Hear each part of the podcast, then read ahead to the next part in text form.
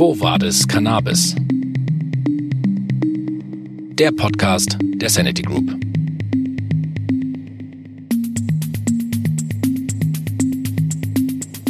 Hallo und herzlich willkommen bei unserer neuen Folge. Heute mit Fabian Steinmetz. Er ist Präsident von NCOT.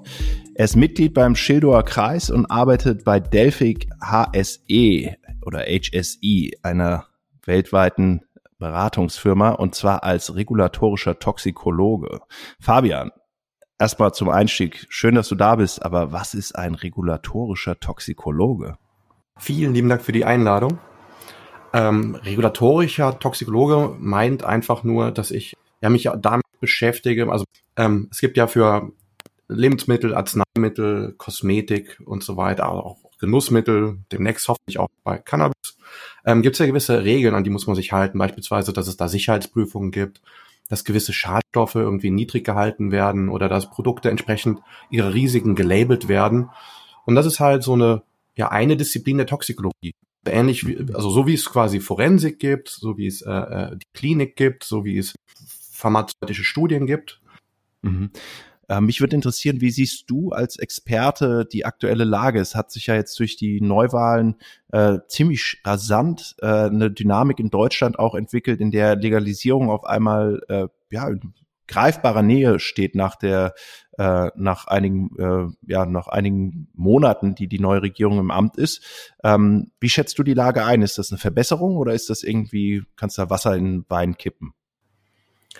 Also einer hat damit gerechnet, ähm, dass unsere nächste Regierung sich pro Legalisierung äußert. Also alleine, also dadurch, dass im Koalitionsvertrag auf einmal stand, wir möchten quasi eine Legalisierung, also Abgabe in Fachgeschäften und so weiter.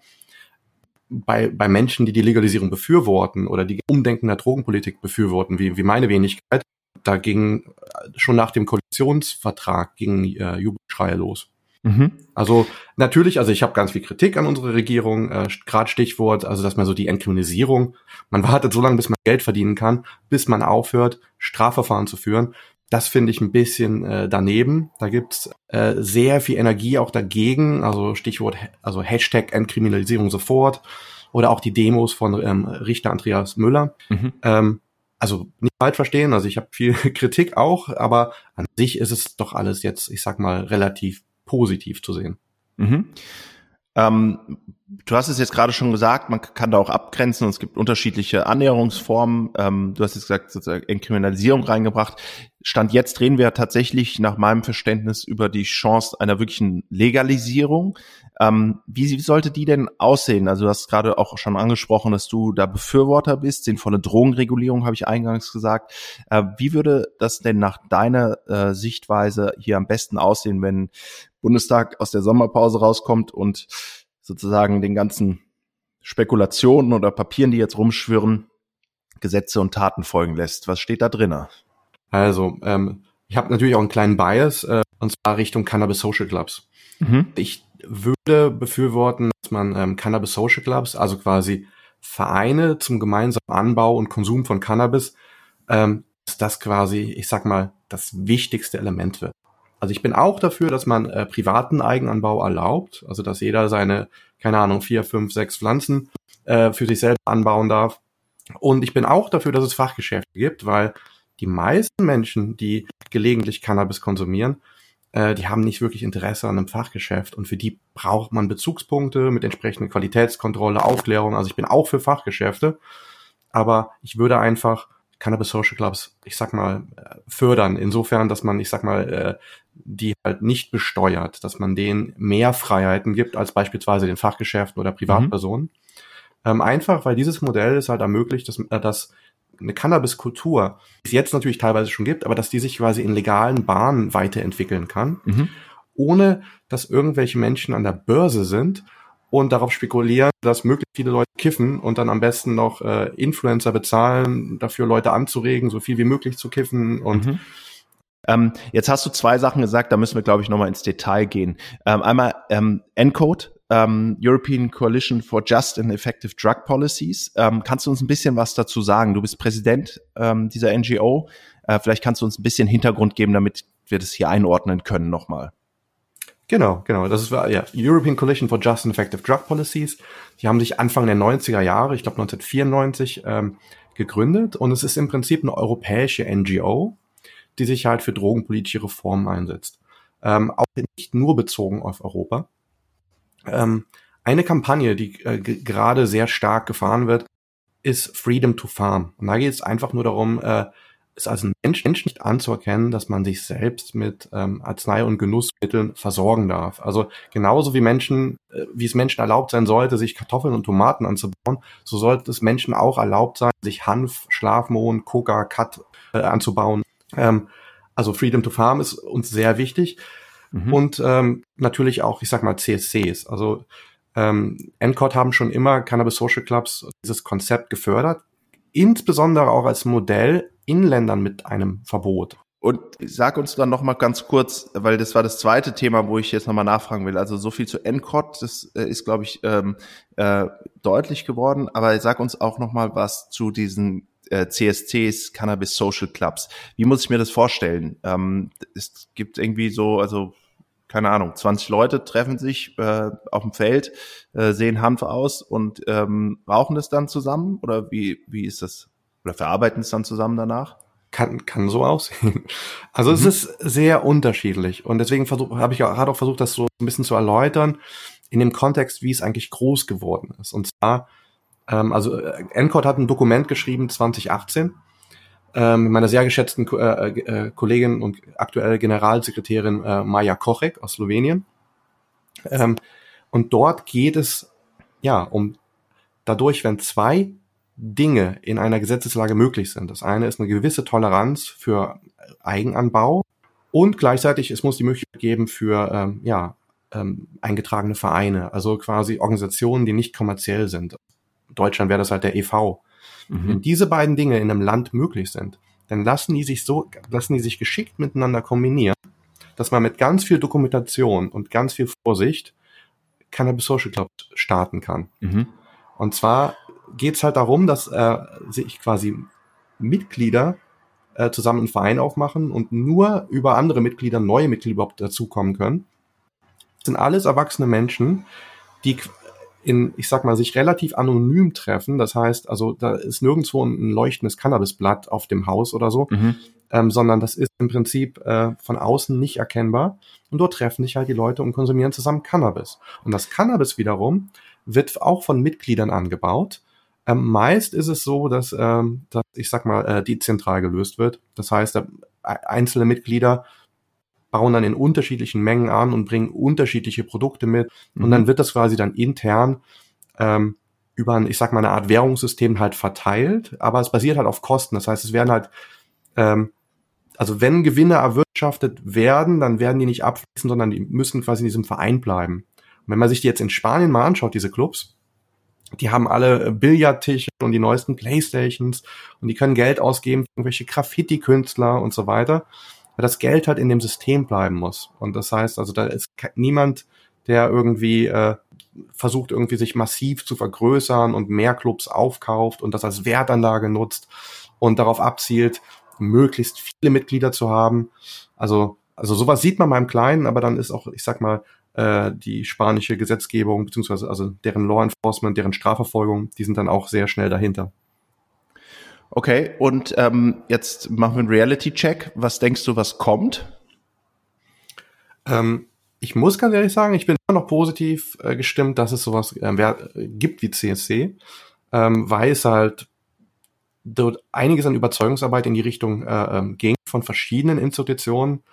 Ähm, also auch schon im Entkrim Entkriminalisierungsvorschlag von LEAP, also Law Enforcement Against Prohibition Deutschland, ähm, dort wurde schon gemeinschaftlicher Anbau angesprochen, in deren, äh, was war es, Paragraph 29b, also deren, deren Gesetzesvorschlag, äh, äh aber auch die Eckpfeiler von ähm, vom DAV, vom Branchenverband und auch, ich sag mal, wir von NCOT haben natürlich auch mit ein paar PolitikerInnen gesprochen.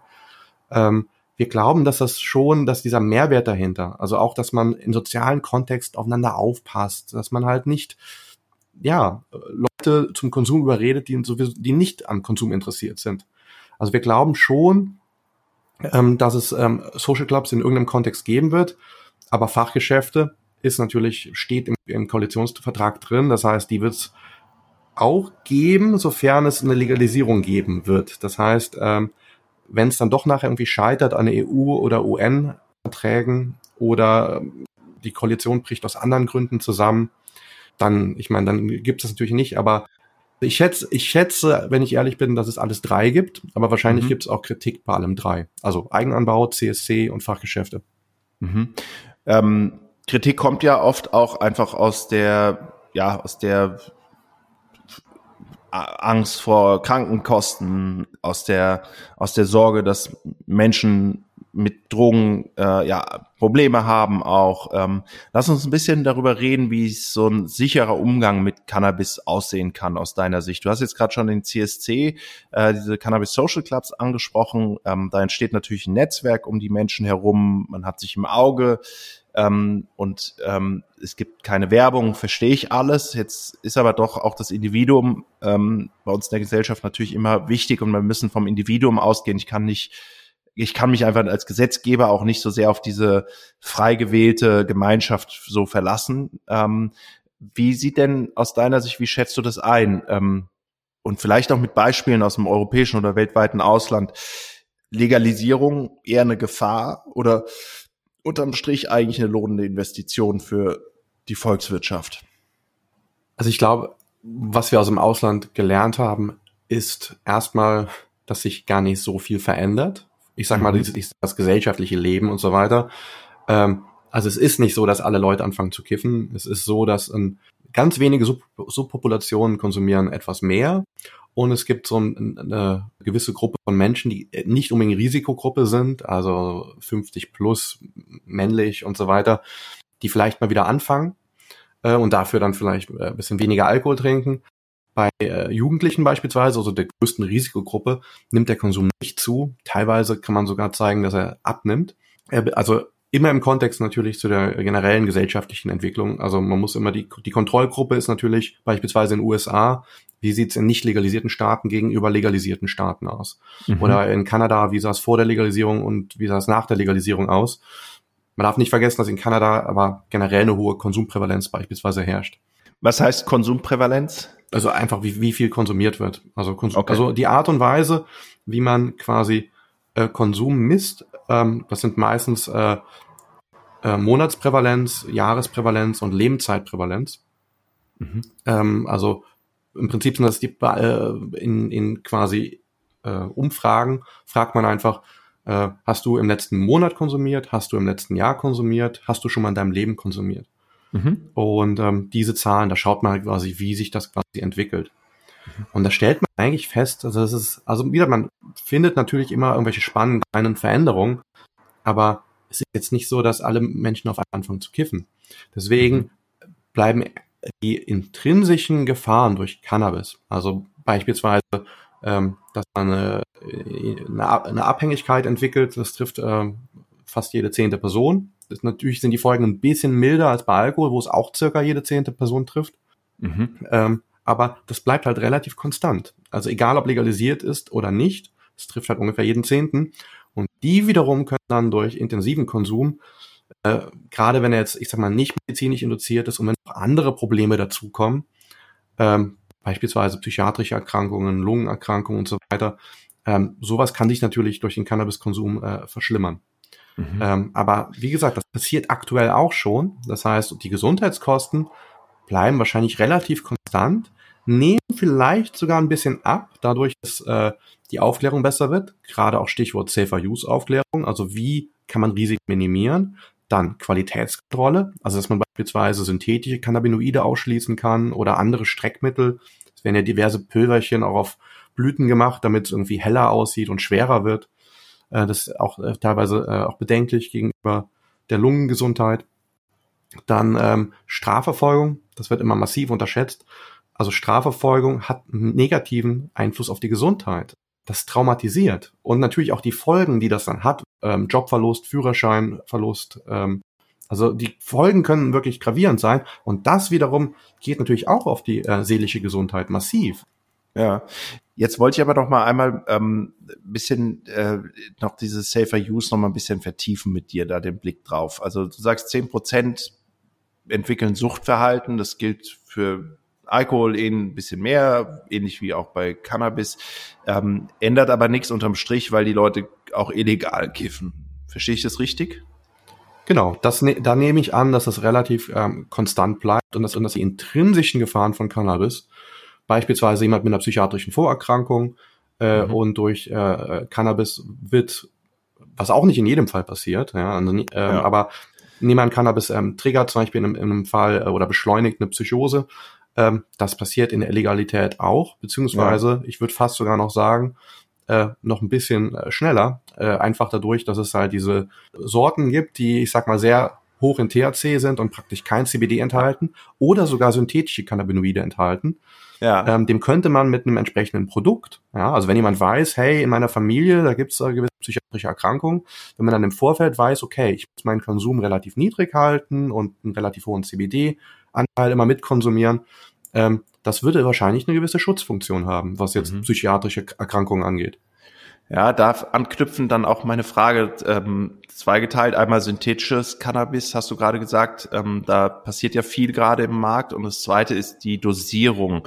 Ähm, mittlerweile THC-Gehalt äh, Gehalt bis zu 20 Prozent, äh, die äh, ja sogar die Dealer aus der Illegalität, aber auch die legalen ähm, Angebote in den USA und äh, Kanada und anderswo versuchen sich zu übertreffen mit den THC-Gehalten.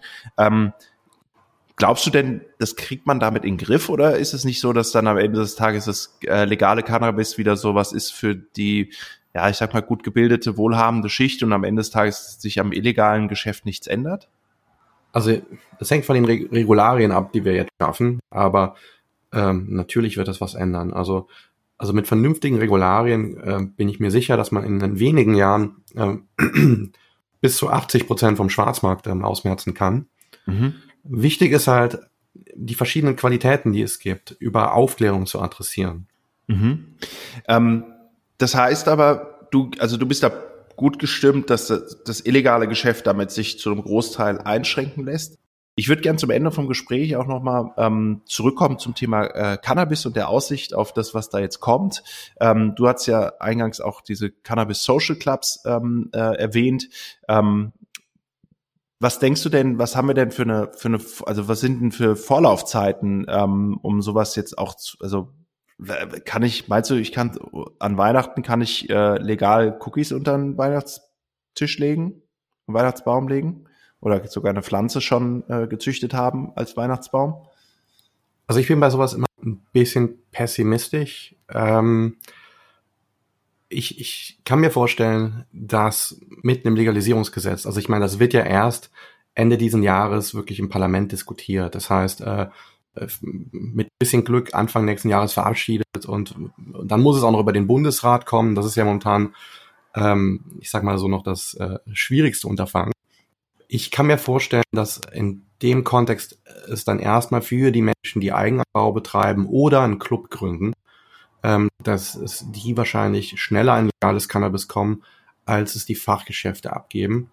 Mhm. Ähm, weil aktuell, es darf ja noch niemand vorproduzieren. Ja, aktuell, was zum Beispiel in den ganzen pharmazeutischen Cannabis-Bunkern angebaut wird, ähm, das ist ja, ich sag mal, für den medizinischen Bedarf. Da gibt es da viele Unternehmen, die sagen, hey, wir stehen in den Startlöchern, wir, wir hätten Kapazitäten. Ähm, aber dieses, ich sag mal, auf, auf, Vorrat anbauen geht nicht. Und ich glaube auch dieses, okay, wir nehmen jetzt einfach mal ein, ein, eine Tonne medizinisches und machen daraus recreational. Ich glaube, das geht auch in dem UN-Kontext nur schwierig. Also dieses, man erwartet da schon, dass man das Recreational von dem Medical ähm, trennt und das auch sauber alles dokumentiert. Mhm. Deswegen, und das heißt, dann beginnt quasi erst das, ich sag mal, das Bauen der Anlagen oder von mir aus auch das äh, ho hoffentlich auch ähm, das Sichern von äh, Agrarflächen, also im Sinn mhm. von, äh, keine Ahnung, Zaun rum, Überwachungskamera oder Glashausanbau oder was auch immer. Ähm, also, weil, wie gesagt, man braucht keine medizinischen Standards, um Menschen mit, also um normale Recreational User äh, mit Cannabis zu versorgen.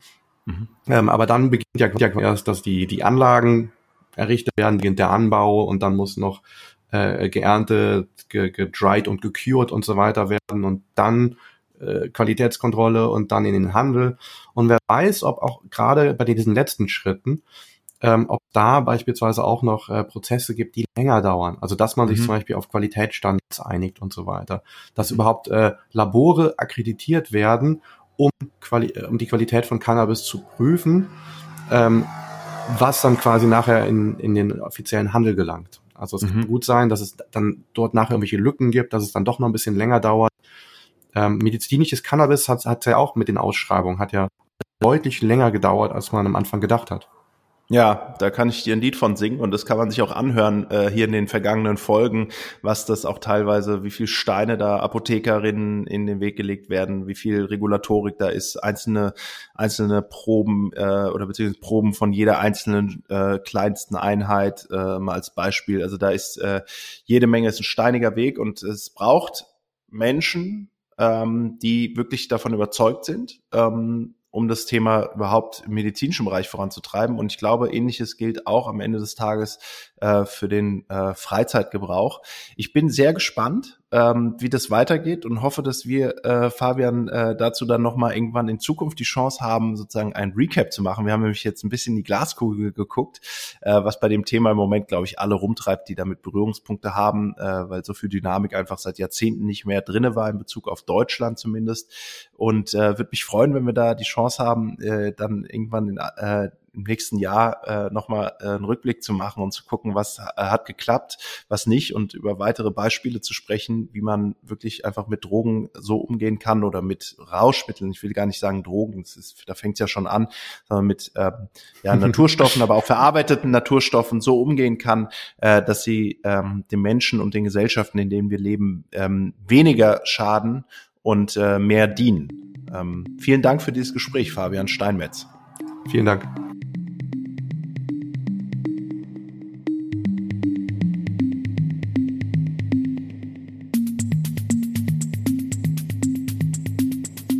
Vielen Dank fürs Zuhören. Das war eine Folge Quo Vadis Cannabis. Schön, wenn ihr bis hierhin dabei geblieben seid. Alle, die noch mehr hören wollen von dem Podcast der Sanity Group, ihr findet die neuesten Folgen immer auf unserer Website, unseren Social Media Kanälen und überall dort, wo man Podcasts hört. Quo Vadis Cannabis, der Podcast der Sanity Group.